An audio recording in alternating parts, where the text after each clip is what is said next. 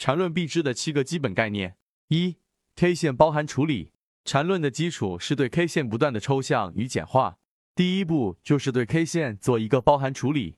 缠论中，K 线包含隐线，且不分阴阳线，相邻两 K 线可能出现包含关系。二、分型。当我们对 K 线进行了包含处理以后，就要对局部高低点进行一个识别。三、底。底是对阶段性高低点与趋势的识别。两个相邻的顶和底，并且顶分型和底分型之间至少有一根独立的 K 线，这就构成一笔。笔从其构成的 K 线走向看，分为向上笔和向下笔。将 K 线图的分型按照一顶一低交替出现的方式进行笔的连接。遇到连续两个分型是同类分型时，笔将延伸，忽略前面出现的连接后面出现的分型。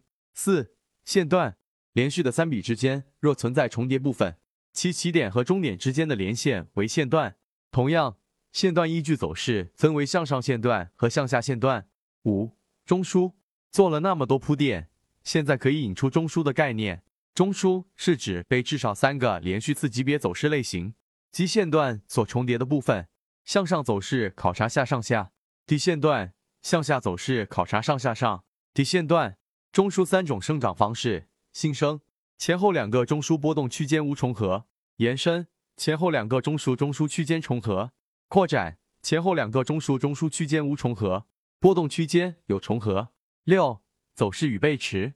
在识别买卖点前，想要系统的学习，可以邀请加入到我们的实战圈子，添加个人号 B B T 七七九七七，实战圈子会分享早盘信息、标的的筛选方法讲解等等。我们需理解缠论中走势与背驰的概念。走势分为盘整与趋势，一个已完成的走势类型若只包含一个中枢，称其为盘整；一个已完成的走势类型若包含两个以上的同向中枢，称其为趋势。中枢依次向上且波动区间无重合，为上涨趋势；中枢依次向下且波动区间无重合，为下降趋势。背驰是指围绕同一中枢的前后两个次级别波动，后面的力度弱于前面。力度有多种衡量方式，缠论中有 MACD，MACD 又有三种标准：红绿柱子面积、红绿柱子高度、黄白线高度。趋势背驰。趋势的最后一个中枢前后两个次级别波动必须创新高、新低。